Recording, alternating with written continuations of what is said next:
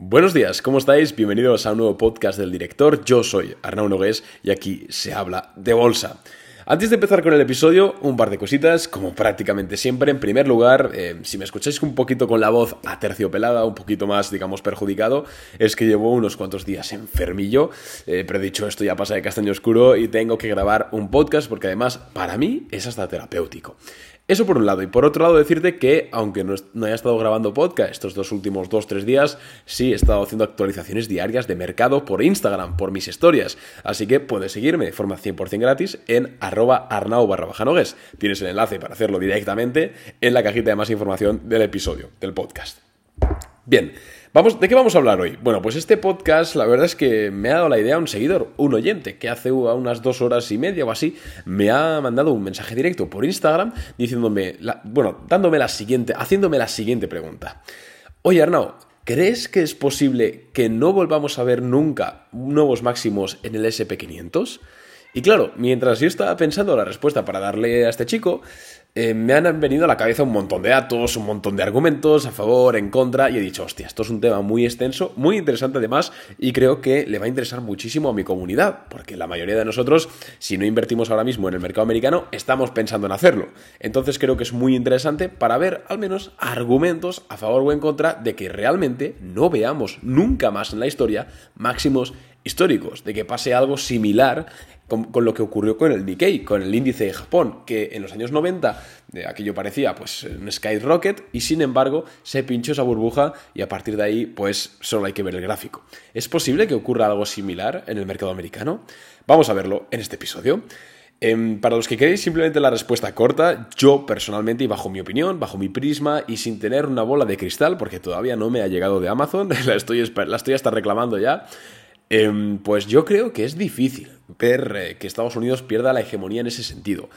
Al final, Estados Unidos, desde la segunda revolución industrial, eh, ha sido, digamos, la capitana del mundo a nivel económico. Todos los negocios fuertes han ido ahí, todas las, todas las empresas que necesitaban financiación han estado ahí, y esto ha hecho que haya un ecosistema y un efecto red enorme alrededor de lo que es el mercado de valores de Nueva York, el SP, la bolsa de Nueva York, que vamos a coger el índice de referencia, el SP500.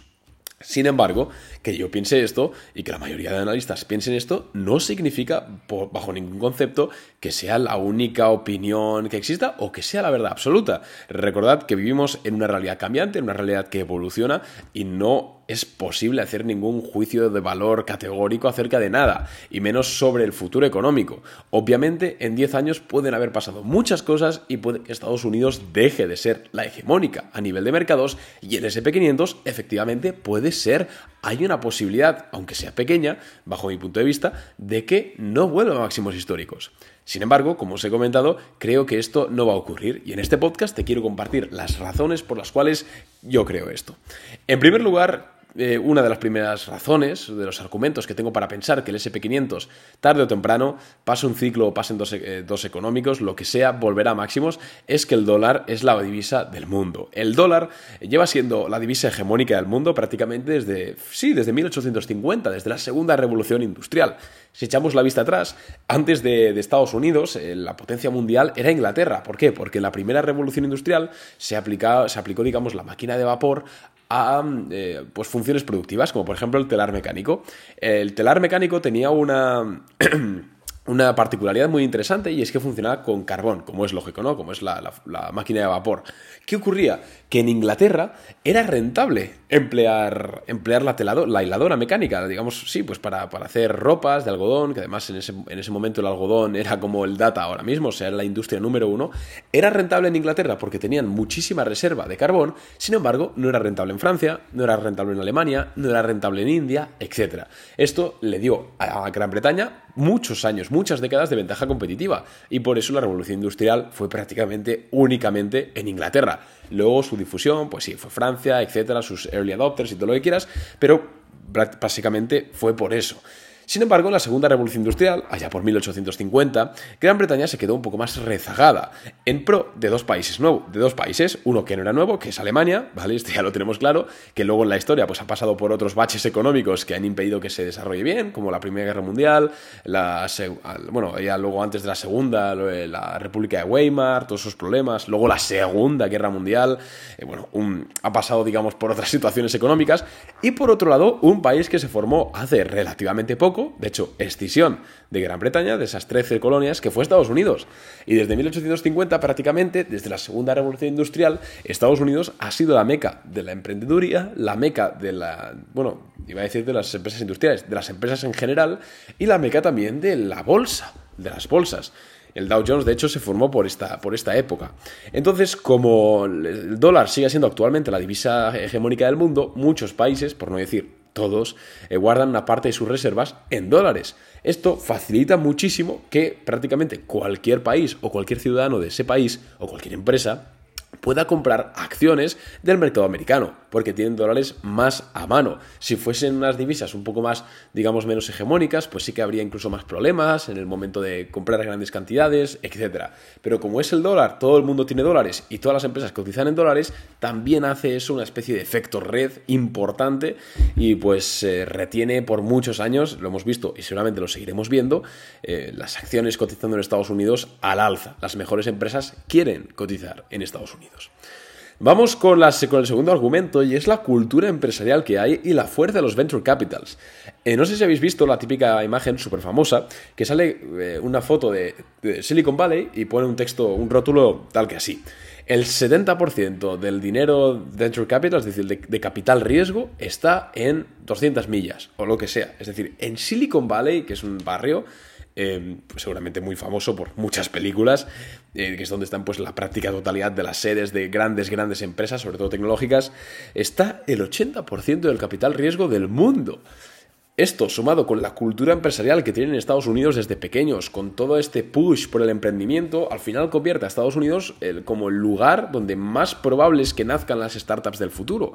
Que sí, que pueden hacer una startup en Francia, pueden hacer una startup en el Congo, pueden hacer una startup en Argentina. No te digo que no, pero es mucho más probable que nazcan en Estados Unidos. Y además, hay algo más, y es que sí, pueden hacer una startup en Latinoamérica, por ejemplo, Mercado Libre, pero ¿qué hace cuando empieza a crecer un poquito? Cruza el charco, bueno, cruza el charco, se va para arriba y cotiza en Estados Unidos. Mercado Libre no es americana, es latinoamericana, pero cotiza en New York. Sea Limited, por ejemplo, es del sudeste asiático, pero cotiza en Nueva York. Eh, hay un montón de empresas así y esto es pues lo que hemos hablado antes, efecto red todo el capital está en Estados Unidos, todos los ojos puestos están en Estados Unidos, las empresas, aunque no, sean, de ese país, se esfuerzan por cotizar ahí. Esto hace que el mercado de valores americano sea súper atractivo y que el SP500, pues, eh, con el tiempo vaya ajustando y vaya metiendo las mejores empresas. Así de sencillo. Em, también otro argumento positivo de pensar que Estados Unidos eh, va a seguir siendo la meca a nivel, pues sí, de nivel financiero, podríamos decir, es que es un país muy, muy completo. Es un país fuerte e influyente económicamente hablando, pero es que además es un país súper potente a nivel, de, a nivel armamentístico. Además, por si fuese poco, al ser un país tan extenso, tiene muchísimos recursos naturales. Obviamente no es Rusia, pero es uno de los países más importantes en cuanto a recursos naturales. Tiene de todo, agricultura, lo que quieras, petróleo, lo que quieras. Es enorme.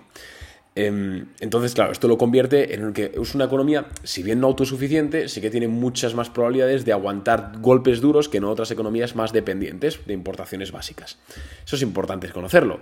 Y por último, y creo que es el argumento, el argumento más importante para estar invertido en el SP500 a largo plazo y que te dé igual lo que haga o lo que, lo que hagan los vientos en el corto plazo, es el MOAT del SP500, la ventaja competitiva que tiene.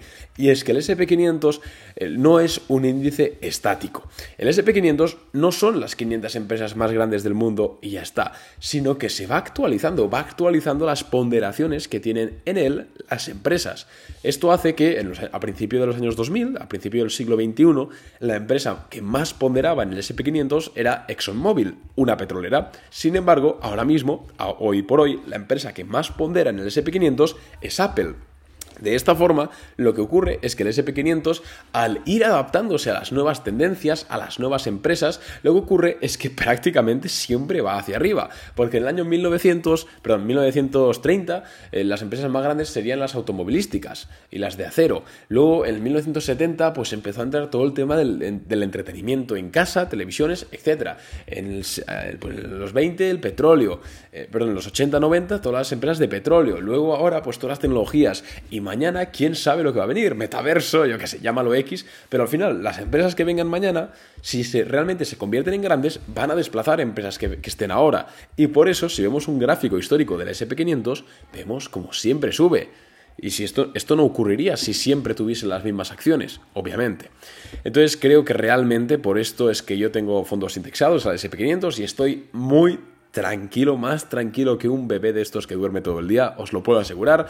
Obviamente en el corto o largo plazo pues puede ocurrir muchas cosas, como hemos dicho antes, este, todo esto que hemos hablado en este podcast no te exime de comerte 10 años de bajada, o sea, una bajada que dure 10 años, o un mercado bajista lateral que dure 20 años, que ya lo hemos visto, desde la .com hasta el 2008 que, hizo break-even y luego volvió a caer, 20 años que tardó el índice en recuperarse, pero eso no quita que en el muy largo plazo, y entendiendo muy largo plazo por más de 20 años, el SP500 tenga todas las papeletas de la rifa para seguir siendo el índice hegemónico y que siga y volver a hacer máximos históricos.